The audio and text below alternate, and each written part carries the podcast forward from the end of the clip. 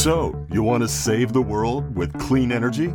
Make money doing it? Confused about the economic and technical realities of residential and commercial solar, batteries, heat pumps, EVs? Want the real world scoop on new energy technologies, not manufacture hype? Then tune in to the weekly Energy Show, hosted by Barry Cinnamon. Insights from Barry's 40 plus years in the solar and energy industry will help you understand the future ways we'll generate and consume energy.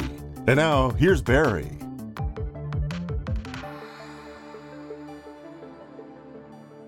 Welcome to this week's Energy Show. Now, buying EVs is a pretty complicated process. The market for EVs is so dynamic, brand loyalty doesn't really mean that much yet. Every manufacturer is coming out with EVs. Very, very few are coming out with their second generation EVs. And there's huge differences in EV mileage, in range, in charging systems, and price. So this week, we're going to look at some electric vehicle comparison websites. Going to help you select the EV that's going to make the most sense for your driving habits, your budget, things like that. Now, there's two factors that are creating so much interest in EVs. The first, obviously, are record high gas prices. We're still over $6 a gallon here in California. I think it's down a little bit below 5 nationally, but gas is really high. Second, there's increased environmental awareness. We're all trying to, not all of us, but many of us are trying to really solve this global warming problem, one car, one person at a time. And also, there's economics, not to mention because there's a $7,500 federal tax credit on most EVs, as well as state and utility credits. So, I'm a really big believer that when economic and environmental benefits align, new clean energy technologies can really take off. Solar crossed that tipping point threshold nearly a decade ago. Now, solar is so much cheaper than grid electricity that the fossil fuel industry is gradually going into decline. No more new coal plants, new natural gas plants are few and far between. And really, we're going to be getting our electricity from wind and solar and battery storage for that medium term need in the evening. EVs are there right now. We're just getting to the point where they're becoming ubiquitous and they're going to grow very, very rapidly. There are higher upfront costs for the EV. The batteries are still very expensive. Obviously, the cost for the batteries are going to come down as mass production ramps up, just like it did with solar panels. But still, even with those higher upfront costs, the lower fuel costs and negligible maintenance cost mean that the cost of EVs, and I like to look at something called the total cost of ownership. TCO, the total cost of ownership of EVs, is less than gas vehicle. That takes into account the higher upfront cost, but then it's negated by the lower operating costs. So, you know, EVs really make a lot of sense. And when you combine EVs with rooftop solar, the savings are an absolute slam dunk for EVs. Let's just go through a typical example. Let's compare two midsize SUVs one a midsize gas SUV and one a midsize electric vehicle SUV. So here are the specs gas SUV has an 18 gallon tank, 23 miles per gallon combined. That's combined city and highway. The electric vehicle SUV has an 88 kilowatt hour battery, 270 mile range, and a 90 MPGE combined. We'll talk about what MPGE combined is. That's just basically similar to MPG for gas cars, but it's an electric vehicle rating. So here's what happens you fill up the tank of the gas SUV. $5 a gallon gas. It costs $120 to fill that tank completely up. You can then drive 414 miles on that tank, and it's going to cost you 29 cents a mile in fuel costs. Now, let's look at that electric vehicle if you fill that electric vehicle battery up at 30 cents a kilowatt hour, an 88 kilowatt hour battery, 30 cents a kilowatt hour, kind of you know, typical for lower end California electric costs. It might be higher at some place during the evening. It might be cheaper at night. That's actually a kind of a low number for filling up when you're traveling. But if you were to fill up that EV's battery at 30 cents a kilowatt hour, it costs $26. You can drive 270 miles, and it's going to cost you 10 cents a mile to drive that EV compared to 29 cents a mile to drive that gas SUV. Take the example one step further.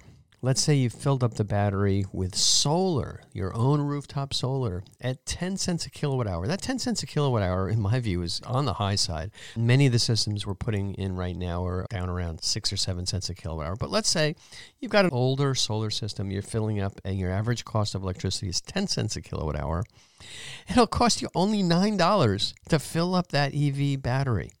That's three cents a mile compared to 29 cents a mile for the gas. The EV filled up with solar is almost 10 times cheaper to operate. All right. So the benefits are compelling of EVs. That's why they're really starting to take off, even though they're pricey and there's some limited availability. So, what EV should you buy? There's lots of manufacturer information out there, but it's hard to compare because every dealer has different sites. I spent so much time pouring through these websites and different models. So, you have to kind of look at what the specifications are. Plus, you want to look at what the EPA ratings of EVs are in terms of MPGE, that's miles per gallon electric equivalent. So, on this week's show, we're going to be looking at several EV rating sites. These EV rating sites rate the EVs in terms of mileage, range, and environmental benefits. Now, the one I like the best so far is Bloomberg's Green EV ratings. And this is a really great set of ratings. I just saw this crop up a few weeks ago. The American Council for an Energy Efficient Economy has their greener car ratings, and that's also pretty good. And then you've got the U.S. government sponsoring the fueleconomy.gov website. So let's just start with the fueleconomy.gov website. From the U.S. government, every EV is rated, every car is is rated on there. And you can see what their miles per gallon electric is. Now, let's just talk about what MPGE is. Now, you know what miles per gallon is? It's how many miles a car can drive on a gallon of gas.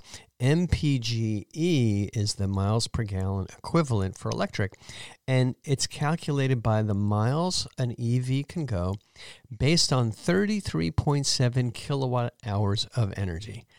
What a random number, 33.7 kilowatt hours. But what that really represents is that's the amount of energy in a gallon of gasoline. So it's actually a pretty good way to rank the efficiency of various EVs. Now, the weird thing is, EVs have better mileage in the city than on the highway. They're similar to hybrid cars in that regard. The reason is that EVs and hybrid cars use a regenerative braking system. That means when you step on the brakes, you're not actually compressing the brake pads on the disc brakes. You're actually starting a little generator that slows the car down, and that energy is sent back to the battery. So when you step on the brakes, the car's energy that it took to accelerate it is now recaptured, maybe 80%, and stored back in the battery. So you don't lose that energy. Whereas with gas cars in stop and go city driving, every time you put your foot on the brake, you're generating heat on the brake pads, and basically that heat is never recovered. It's wasted energy. So, in stop and go city driving, during the stop part of an EV and a hybrid, you're actually recapturing most of the energy that was used to make the car go again. So you get better mileage in the city on the highway. On the highway, you're just cruising along at 65, 70 miles an hour, and it doesn't matter whether it's a gas car or an EV, you're basically using the energy in the gas car or the battery to push that car quickly through the air. And there's a drag, it's the same on both kinds of cars. Now, the unusual thing about MPGE is that the results of those numbers, that those ratings are two to three times more than the ratings we have seen for gas vehicles. It got me confused the first time I looked at it. For example, most EVs have MPGE ratings in the 100 range. So they say you can go 100 miles on a gas equivalent.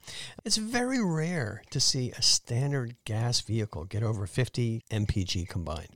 So it's confusing when you're comparing a gas car's MPG to EV MPG. The EV MPGE is always higher. But it's easy to see it really works out as a good rating system when you're just comparing various EVs. Comparing an EV to a gas car, the numbers kind of look a little bit out of whack. So the fueleconomy.gov website, www.fueleconomy.gov, is really good for comparing the efficiency in terms of MPGE of various EV models. Now, taking it a step further, something a little bit more detailed, the American Council for an Energy Efficient Economy has their greener car ratings. And you can just go to www.greenercars.org and they'll list EVs as well as hybrid cars. It's a little confusing because it's greener cars, so it's basically everything except standard, ordinary polluting gas vehicles. So they've got hybrids and various forms of hybrids and very, very efficient hybrids. They've got hydrogen cars on there. So they list all the EVs, and it's easy to narrow down the search just to ZEV. Look at ZEV cars. That's zero emission vehicles. Don't look at what they call PZEV, which is partial zero emission vehicles. It's not a little bit of an oxymoron. There's no such thing as a partial zero. It's either zero or it's not. But this website's pretty helpful. You can just narrow down your search to ZEVs and you'll get the information you need. So, Greener Cars lists MPGE for city and highway, and they also rank all the vehicles using their own green score system. And the green score is a life cycle assessment of all the environmental impacts of the vehicle. So you can kind of think of it as sort of a cradle to grave ranking using standardized data for all vehicles. This is where it gets a little tricky is finding the standardized data for all vehicles. So some of that standardized data, which forms the basis of these ratings for greener cars, is the tailpipe emissions, given by the emission standard to which a vehicle is certified. So for ZEV, it's zero. The fuel economy, MPGE in this case, the mass of the vehicle, the mass of the battery, and the type of battery. And it's actually pretty good, although complicated scientific rating of all the EVs out there. So I think it's pretty good. Bloomberg Green publishes their electric car ratings. They've created a green rating, somewhat similar to greener cars, but in addition, Bloomberg ratings include three other really important factors, at least in my view. They include the range of the car, they include the charging speed of the car, and they include the price. And those are three really important criteria that people use when they're shopping for an EV.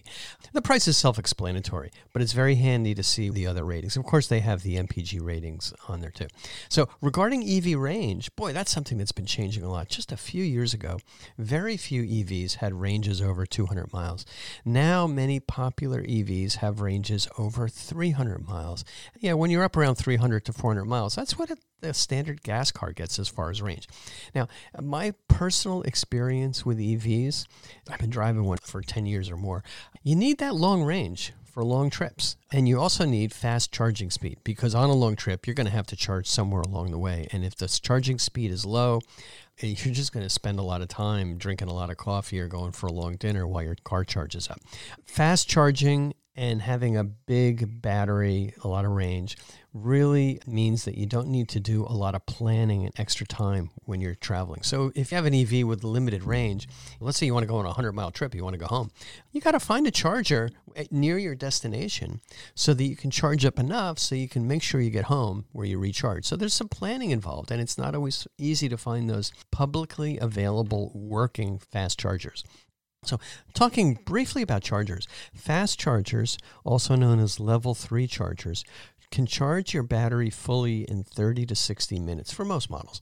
There's still a limited number of these charges on long distance routes. You find them at rest stops, you find them at you know 7-Elevens, at some gas stations. Tesla has a really good network of their level 3 chargers, but they're definitely not popular yet as gas stations and also, at a gas station, you can usually be in and out in maybe 10 minutes. Whereas when you're filling up your battery in an EV, it's going to take 30 to 60 minutes. So you're going to need more charging stations as more and more people kind of go by. All right.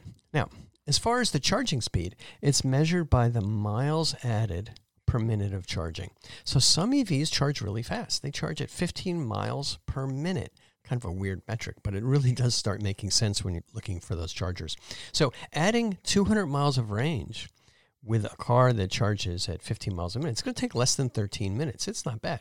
Other EVs charge at slower rates. There's some that are charging at less than eight miles of range per minute. So it'll take twice as long to top off your battery with EVs that have slower charging rates. If you're both going to the same level three charger, it could take you know twice as long to charge up. So it's really good to see the charging speed when comparing EVs, in addition to the range and the size of the battery.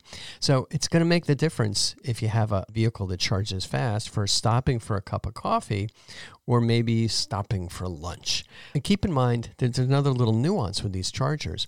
There's public rating systems. You can find websites that list where all the chargers are my experience is uh, unfortunately a high percentage of them aren't working or they're getting maintained. But you can find these level three chargers along the highway. The thing you have to keep in mind is that if you have one level three charger, they usually have two charging ports, and that level three charger might be able to charge the first car at 15 miles per minute.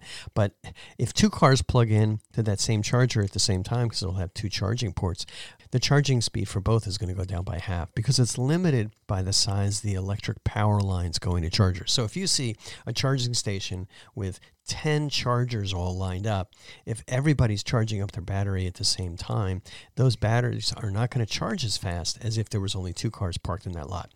All right, the Bloomberg Green EV ratings are based on two standardized metrics, and I kind of like it because it's pretty easy to understand. Driving economy, which captures just how well a car uses the resources it took to build that car to get down the road. It's based on the miles of range and the weight of the vehicle. And that driving economy metric represents about 70% of the rating. It's arbitrary. And then, second, they rate it based on the battery size, which serves as a proxy for the carbon cost of actually making the vehicle. And that battery size, once again, it's arbitrarily 30% of the rating. So when you kind of combine all this to wrap up, if you're comparing EVs, the Bloomberg Green EV ratings are a great place to start. I hope they keep the ratings up to date. It's kind of a lot of work because there's so many new models coming out all the time. And you got to track all that data as the new EVs become available. Right now we're on the 2022s. In a few months we'll be coming out with 2023, so that's kind of tricky. But I really like the ratings. One thing I'd like to see is, is something that would indicate the performance of the car. In addition to the range, the charging speed, and the price, a lot of people are looking at, well, how quick is the car? You know, what's its 0 to 60 time?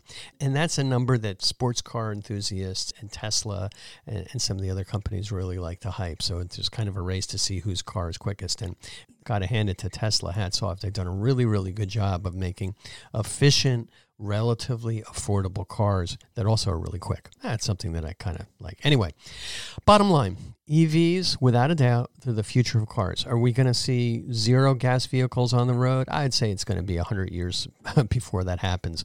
Just like we can still, you know, get the old fashioned gas cars, polluting cars from 70 years ago. But eventually, they'll all be EVs.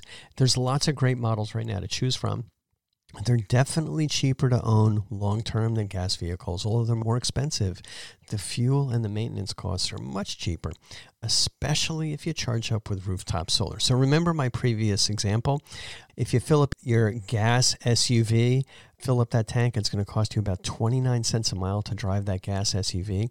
If you have a comparable battery SUV and an EV, it's going to cost you 10 cents a mile. And that's if you buy your electricity commercially on the highway or you know, just plug it at home.